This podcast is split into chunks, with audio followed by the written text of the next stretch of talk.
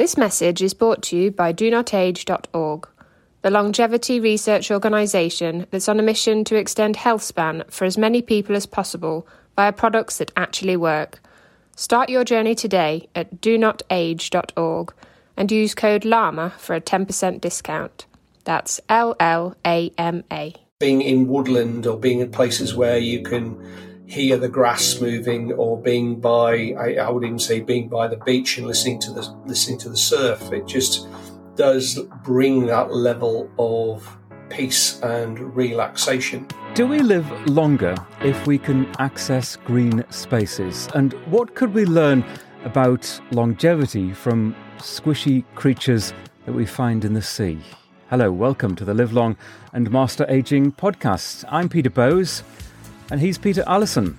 We have known each other since we went to school 50 years ago, and here we are talking again, plotting together how we can get through the next 50 years. Good to see you again, Peter.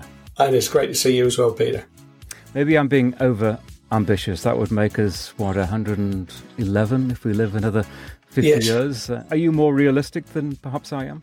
Uh, I, I think I'm more focused on having a on health span. I mean, we've had this conversation before, but I'm more focused on health span rather than lifespan. I think um, I want to be active as I get older, and I, there's a whole bunch of things. I I've just recently taken semi-retirement, and moving into retirement is a little bit like being at school and suddenly going into the school holidays and suddenly thinking it's a wow exciting time but it's only a wow and exciting time if i can do loads of loads of interesting things and for that i need my health so I, I, I want a healthy life yeah, I'm actually on exactly the same page as you. Yeah. Health span is the focus for me. I, I talk about living to 110 or, or 11. It makes a, a good headline. 50 mm. years in the past, 50 years in the future, it's maybe something to aim for. But yes, absolutely. Health span is, is the real focus. It is, uh, it's the here and now. It's today, it's yeah. next month, it's, it's next year and ha- how we feel. And with that in mind, we touched last time we spoke a little bit on goals and what we can do to optimize yeah. our health. I thought it might be really good if we could just focus in a little bit more in terms of what your goals are right now? Because I, I, know you're taking a close look at the latest literature, and there's a couple of interesting papers we'll, we'll talk about in a moment. But what are your goals right now as you're looking forward? So, I, if I was looking at my goals for the next 15 years, I'd like to be thinking. Well, there's a whole range of different things, but you know, what sort of activities would I like to be? Would I get pleasure? Would I, would I enjoy doing? One of the things is I. My wife and I really enjoy, and my daughter now as well also enjoys enjoys scuba diving and that's uh, you know that's a physical activity that requires um, it requires a level of health to be able to do that. Um, you don't see too many divers who are in their late seventies, um, just because the diving and going to physical going to those high pressures just does things to your body. So that's a an issue. So I want to make sure that my body is healthy enough for that. I think other things I'd like to do. I quite like would like to go back to doing some proper hiking, the sort of things that I used to enjoy doing 50, you know, 50 years ago, 40 years ago.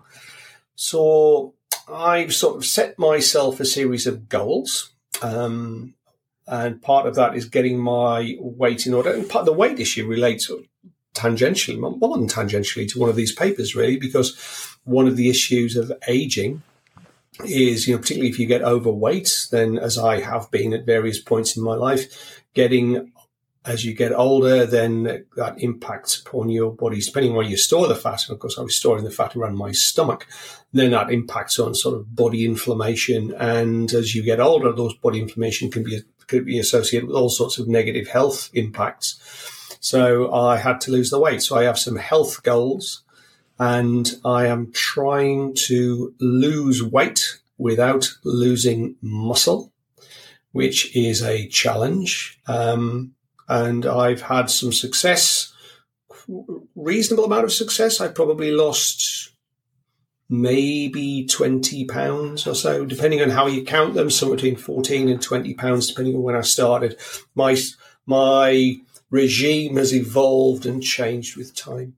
Um, and so I've got some strength goals as well. At the moment, my strength is increasing slightly but I think that's because I'm also doing the dieting, and it's the dieting that's more important at the moment. So I'm targeting BMI and my waist measurement as essentially measures of my abdominal fat content. That's what I'm working on at the moment, and it's um, it's getting there. So I'm, I'm within striking distance of getting where I want to be. That's good. We talked a little bit last week about uh, you, you were saying how throughout your life your weight has gone up and down. So I suppose that reflects some success and then for failure, success, failure, yeah. that traditional yo-yo uh, yeah. diet that people experience, and, it, and it's very, very common.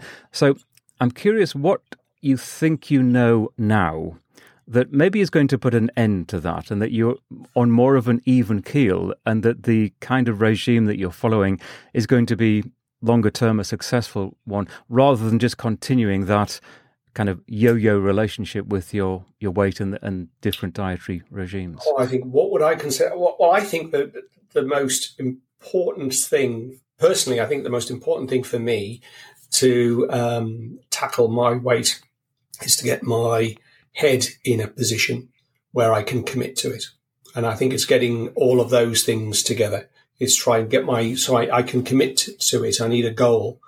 And I think in the past, and you know, I'll tell you this and see if this resonates with you. I think I can get, I have to form a habit. I've got to get into a practice, into a mode that this is the way I'm going to be. And uh, so I don't see it as a camp. Uh, well, it is a campaign. I talk about as weight loss campaigns, but it's a, it's a, it's a way of life which I'm trying to adopt. I guess that's where it has to be. It has to be a way of life rather than, rather than something I just do for a period and I'm comfortable with that now, but I can tell you that uh, what might happen. Um, let's say I twist my ankle. Let's say I get a bad case of flu and I'm off for two weeks. And then there is that challenge of when I'm waking up in the morning is, oh, do I really want to go to the gym or do I want to turn over and then go and have some breakfast and just I'll put it off for tomorrow. What could be wrong with that? Uh, that's so easy, and I, I, so I, I I don't think I think I have to be aware that that temptation of that, you know, just put it off for tomorrow after a two week, three week break or whatever. That's just so difficult, and I've just got to guard against that. I, I don't think I'll ever be free of that. You know, the temptation to change like that. I mean, do you, do you, does that resonate with you? It resonates totally with me. I have exactly the same weaknesses, if you want to call them weaknesses in, in terms yeah. of, of yeah. motivation. And I think a big part of this is acknowledging that in ourselves. Yeah. I think there's a, a great temptation by some people embarking on a new exercise regime that uh, they're going to be faultless and this is going to be the one and that, that they yeah. can't fail. And I think acknowledging, and I think this comes with age, the, the ability yeah. to do that, to acknowledge that you have flaws and weaknesses, and perhaps you're easily distracted, or perhaps you can easily use other things happening in your life as an excuse. And I'm absolutely like that. I, I think I'm like you in that I'm, I'm quite determined about things, and equally, I'm on well, a permanent exercise regime which, which constantly changes because I, I, read things that change my mind about things, and uh, I'm pursuing that quite rigorously. But there are always going to be occasions when, just like you, I don't feel like it. And my secret weapon there, and I know this doesn't work for everyone, is the fact that I've got two dogs. And A, I like animals. I love animals. I love dogs. I do a lot with my dogs. Doing a, an agility trial with them this coming weekend, which will span the entire weekend. They absolutely love it, and uh, it, it's a lot of fun for me. But on a daily basis, and these are two border collies. They're, they're sheep dogs. They're hugely active dogs. Every morning, without fail, no matter how I'm feeling, no matter what the weather's like, I love the rain. We've got to go out. And uh, before speaking to you today, that's exactly what I did 7 a.m. for a full hour. Pretty steep hike, three and a half miles back home, quick breakfast. Now I'm talking to you. And that's a daily routine that I acknowledge I wouldn't do every day if it weren't for the little four eyes looking at of me as I get out of bed at, at, six o'clock in the morning. So that's a that's a tool that I use. And again, not everyone wants to have a couple of dogs in their lives, but um, maybe there is a way for, for, for all of us to, to focus in on what does help us, yeah. what does help motivate us. I mean, I think, and I think I, I, I talk about tricks, and you know, I've had this conversation with you before. So the diving is part of that trick. And so I, you know, there's quite a few divers who are sort of starting to give up in their 60s because their blood pressure, because of their various health health problems. So I don't have any of those health problems yet, but I, so in my head, this is something I really enjoy. I mean, for, for, some, I came to I came to scuba diving quite late in life, so I feel as I've got lots to catch up on. I'm not one of these people who's been diving for 40 years. I haven't been, you know, I've been scuba diving for 10 years, so I feel as though. Uh, so part of that trick for me is I've got to think I love it. If I want to be loving this in five years' time or 10 years' time, for sure, then I have to watch my fitness now because now is the time where it could be just dropping off because it happens to so many people. So that's where I've got. So that's a, that's one of my tricks. I keep thinking, and to be honest, and I do find it sometimes if I, it so helps. Like you, I get up early, so I. I'm usually walking to the gym. I so I walk to the gym. I've got a two and a half mile walk there, two and a half mile walk back. It's along the flat, mind you. There's no uh, not much of a climb involved. But I do that, and I'm usually walking there anytime between quarter past five in the morning. Retired, as everyone says, "Oh, you're retiring. You'd be lying in bed." Oh no, I'm not. I'm, I'm getting up early, either quarter past five or some maybe quarter past seven. Sometime they know I set off just so I can get it done out of the way. But uh, yeah, it's all tricks that we have to use to try and keep ourselves going. Yeah, I think maybe in a future conversation we could just talk about. A lot of people do this.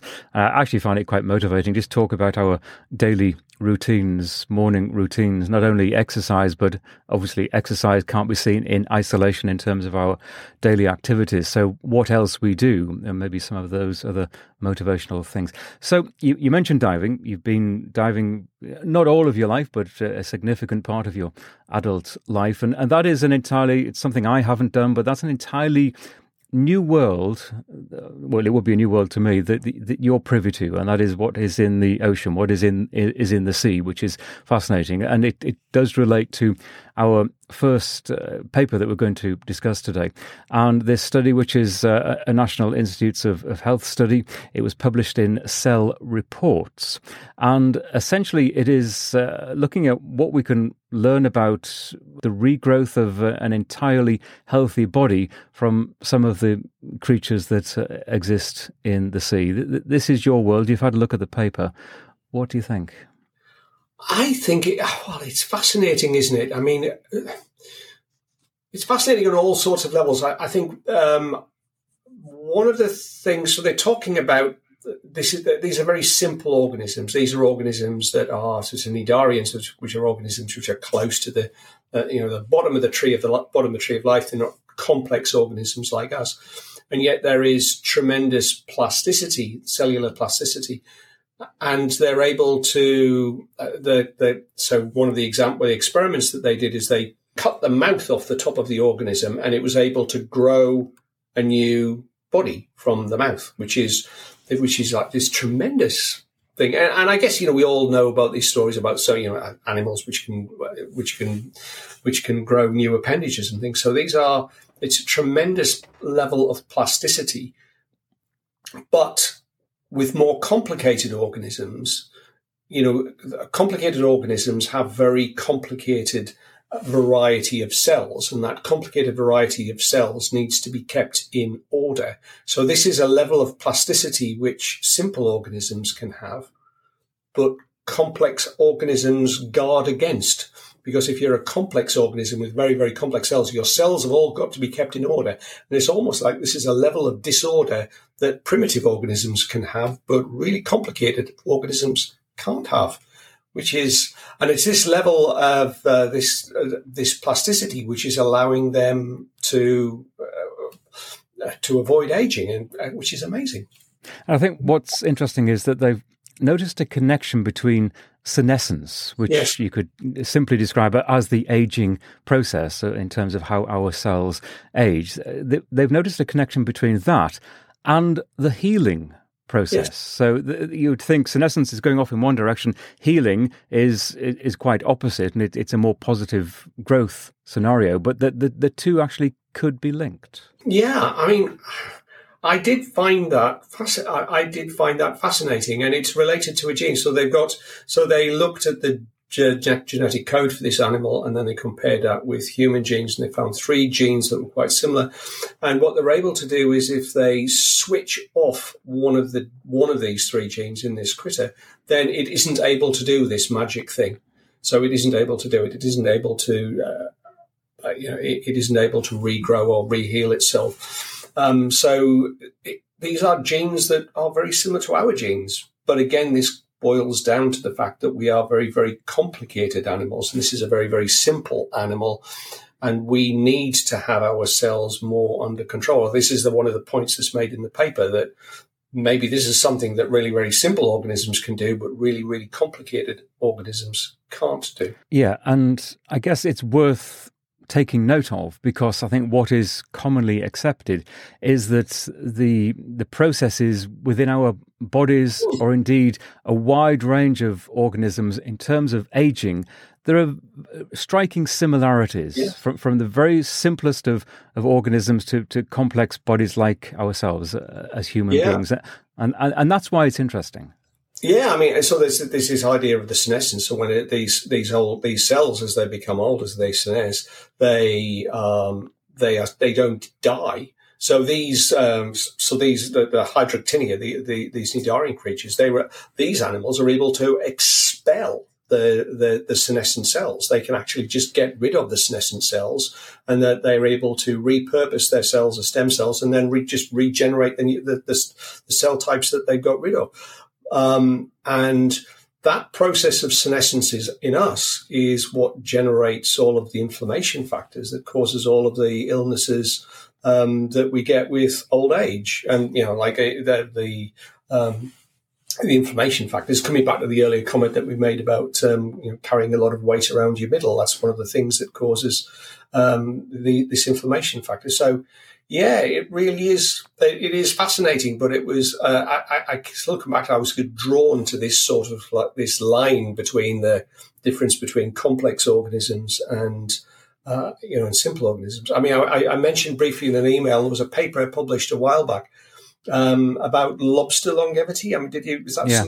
right? Yeah. Yeah. So interesting. The, the, interesting deal with lobsters is that as they reproduce and get bigger and bigger and bigger, they don't seem to suffer any of sorts of problems associated with old age, except that the bigger they are, the longer the period that they have to go between shedding their outer skeletons, because they've got an, they're an, an exoskeleton on the outside, they shed that skeleton. And when they get to be really, really, really big and old, they carry those skeletons for a long time. And it's just critters that land on them and bore holes through them and live there. They're not parasitic necessarily, they're just living there. But eventually, some of them start puncturing the outer skeleton and the microbes get in. So it's not actually, they, they do die, you could say they die of old age because their shells have been worn through, but the soft tissues in the inside are all nice and young. But the high irony is they've just got this shell that, uh, that bumps them off because it starts to fail. So there's this little, little control factor that says, yeah, that's it. But that's going to get you, though. The shell's going to get you. So something gets you. Peter, I'm just curious the the world, the underwater world that you know and that you're privileged to be able to see and, uh, and understand. Yeah. In terms of your general observations about what you see, living organisms in the ocean, in the sea, relating that to the rest of your life and uh, everyday life for most of us, what could we learn, or what have you learned about the relationship between different organisms, the way that uh, often a symbiotic relationship between organisms that uh, perhaps could benefit us with a, a, different kind of insight as we go through our regular lives? Well, I so one of the observations I would make is about fear, I think.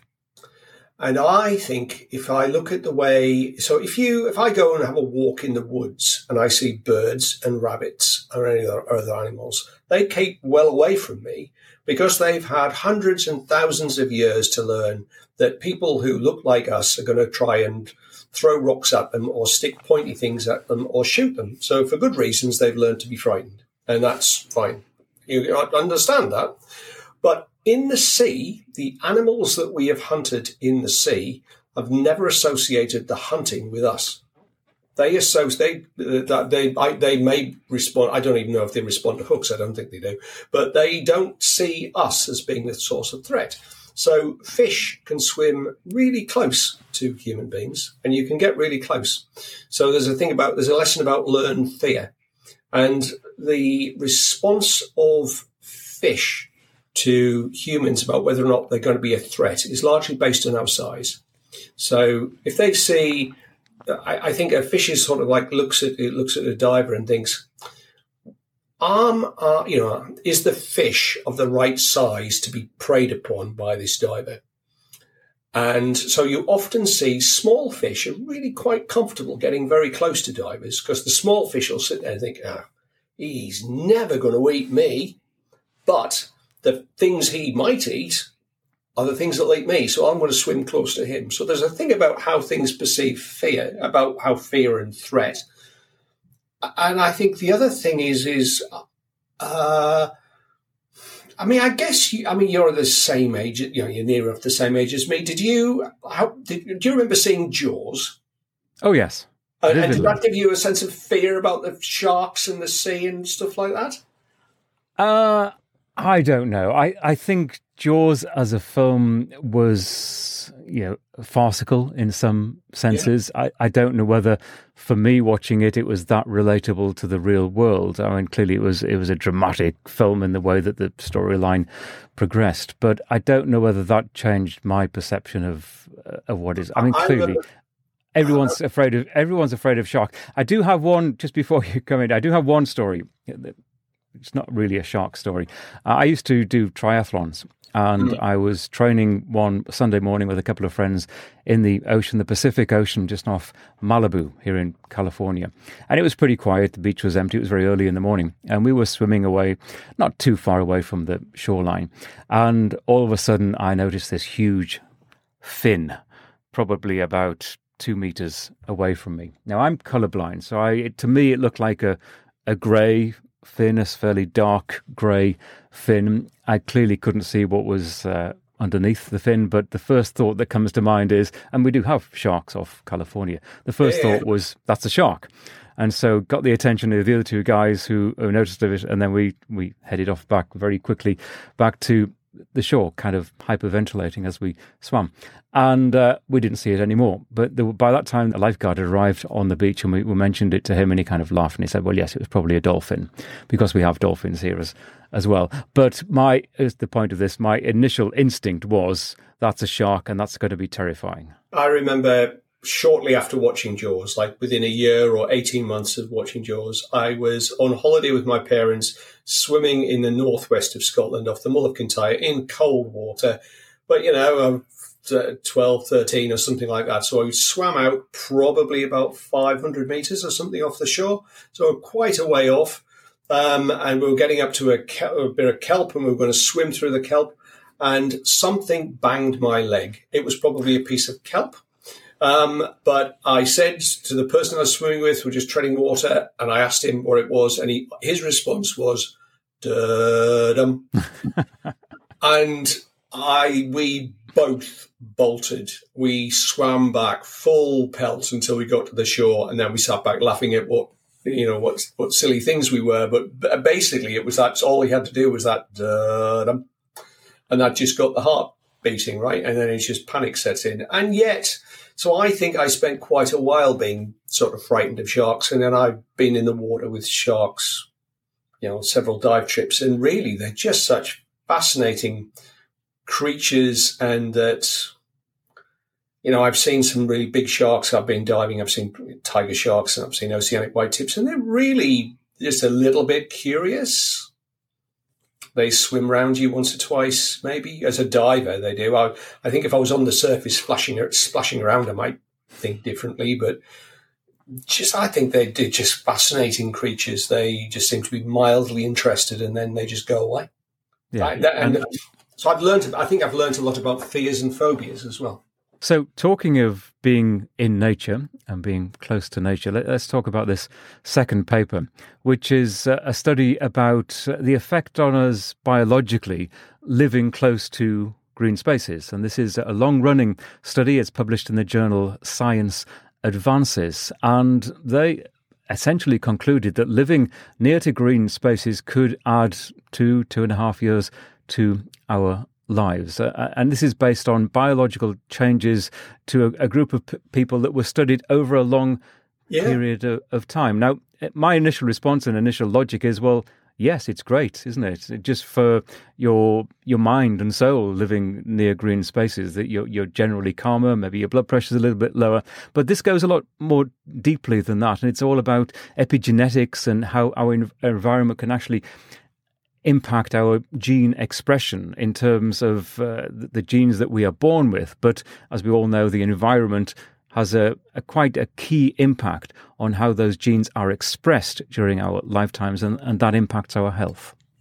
Yeah, so I mean, so it's a twenty-year study, which is, you know, I mean, these long-term studies are just so valuable. Um, and what they're doing is they're looking at these epigenetic markers. So they're looking at markers of aging, um, um, which is, you know, fascinating.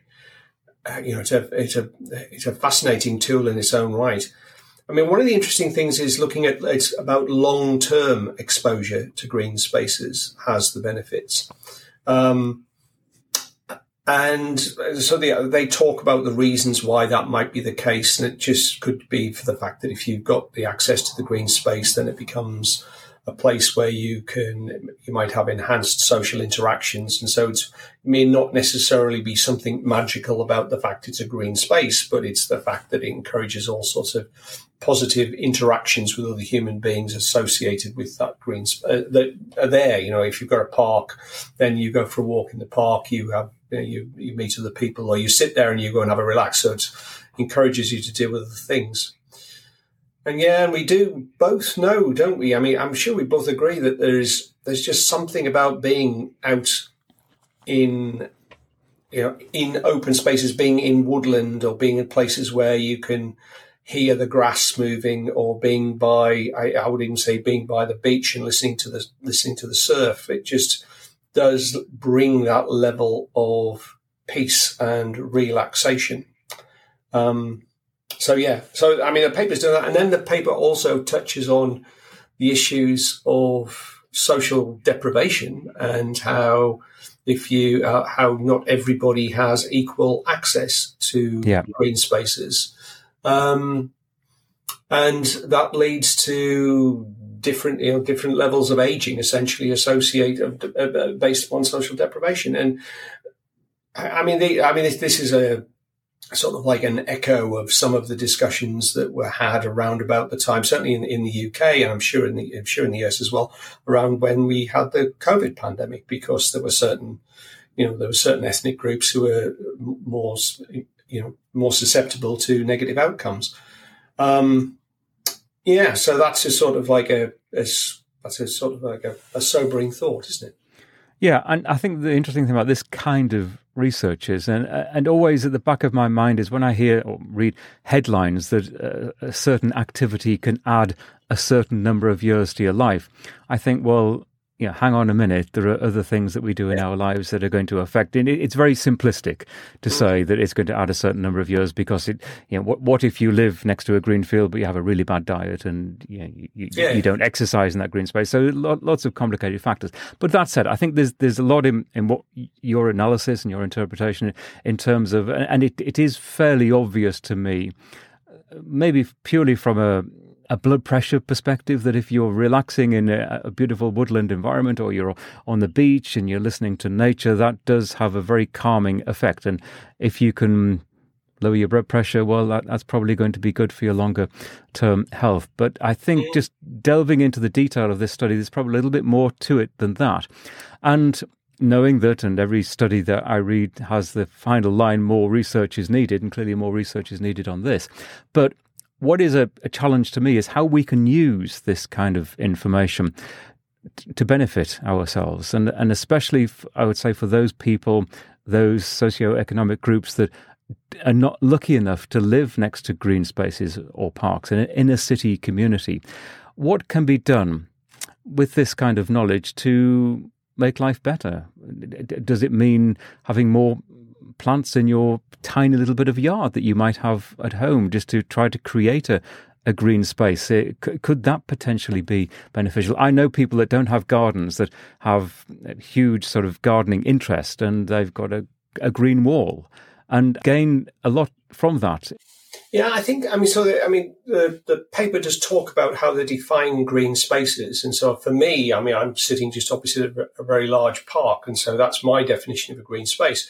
But that's not the paper's definition of a green space. So they talk about much smaller green spaces as well. So they talk, and they talk about community projects. And I suppose, I mean, they just hint as to what is the cause of this in the paper. Um, and so they they don't take that much anything. They don't go beyond that hint, and they say it's probably down to possibly down to enhanced human interactions. Fundamentally, I suppose one of the the maybe I'm, I'm, I'm just putting my interpretation on this is it's really talking about some sort of mindfulness, and that the the green spaces are leading to a development of some form of enhanced mindfulness, whether you're experiencing them with others, if you're having a community garden, as you say, if you're having a community garden project, you're just talking with, and if, particularly if you've got older people who are spending time just talking with other human beings and focused on projects, you know, growing projects, growing plants. I mean, that is developing mindfulness strategies, isn't it, really? And the extent to which those start having positive health health uh, outcomes. Yeah, I think I think that's very important. I think the word mindfulness gets a, a bad rap Ooh. in some quarters, but I think yeah. it is hugely important. It's it, it's a very descriptive word. I think we all understand what it means, but equally, I think some people are, are still skeptical. They think it's a little woohoo to to to yeah. focus on mindfulness. But from my experience, I, I think it's incredibly uh-huh. valuable to to focus on that kind that aspect of our lives. Yeah, well, I, I think I mean I, I well, okay. I mean I, I'm I have a blood pressure monitor. I check my blood pressure periodically. I mean I'm a scientist and I get to see numbers. You know what's not to like about that, right? So, mm-hmm. but you know, and, and I can. I did a little experiment the other day, and I started to um, I started a train of thought um, and I elevated my blood pressure with a train of thought. I started running through a conflict in my mind and dwelling on a past conflict. And as I dwelled on that past conflict, my blood pressure started going up. And I think for me, the mindfulness about that is to think that those sorts of behaviors can have a negative health outcome. So I should be practicing not doing that. And so that's part of my definition of mindfulness, I guess, is to think about things which can be not even remotely helpful. And so here's the question. How many older people do you know who you suspect have fallen into that trap of reliving? I mean, I, I, I know people, older people who've fallen into that trap of dwelling on past conflicts and becoming very bitter and that's I suspect it's a it's a very negative. You know, it's a negative route to go. It's a neg- that's an uh, that's not a good place to go, and I think it's worthwhile avoiding that. Yeah, and equally, I know older people who who might have uh, moved into some kind of uh, sheltered uh, accommodation that they're being cared for for the first time in their lives that, that they don't have to worry about cooking every meal. They don't have to worry about paying the bills because they're in a, a system that makes that possible. And that group of people actually express that their worries have disappeared, that they are, yeah. they are feeling more positive about life because they don't have those stresses of of, of working life, of, of, family life to some extent, to, to worry about anymore. Yeah, uh, I think it's uh, there's I, I've I, and equally I know older people who've gone through tremendous you know, tremendously stressful points in their life.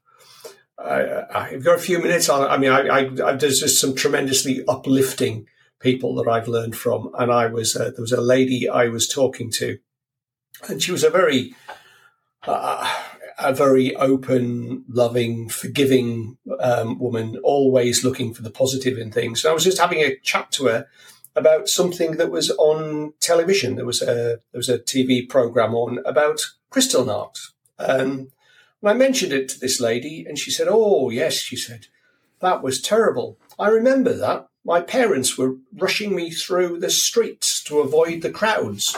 And I said, Oh, you were there then? And she said, Yes, I was. We had to hide for four years during World War II.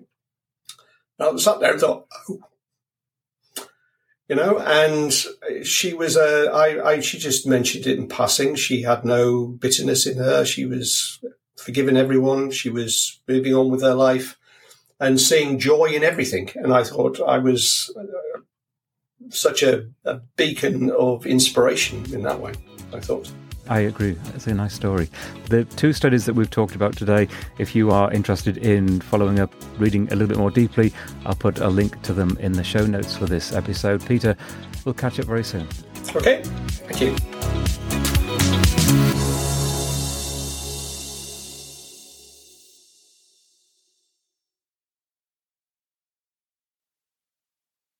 FlexBeam is a portable red light therapy device that's now being used by leading athletes, including the Norwegian tennis player Casper Ruud. Whenever you put the FlexBeam on, you feel it starts to work right away. I need something that can help repair all the fibers that I have broken in the nerves.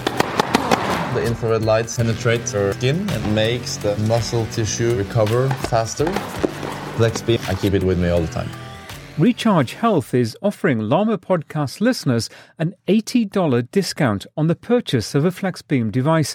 Go to the website recharge.health and use the code LLAMA at checkout. That's L L A M A. You'll also find the link in the show notes for this episode.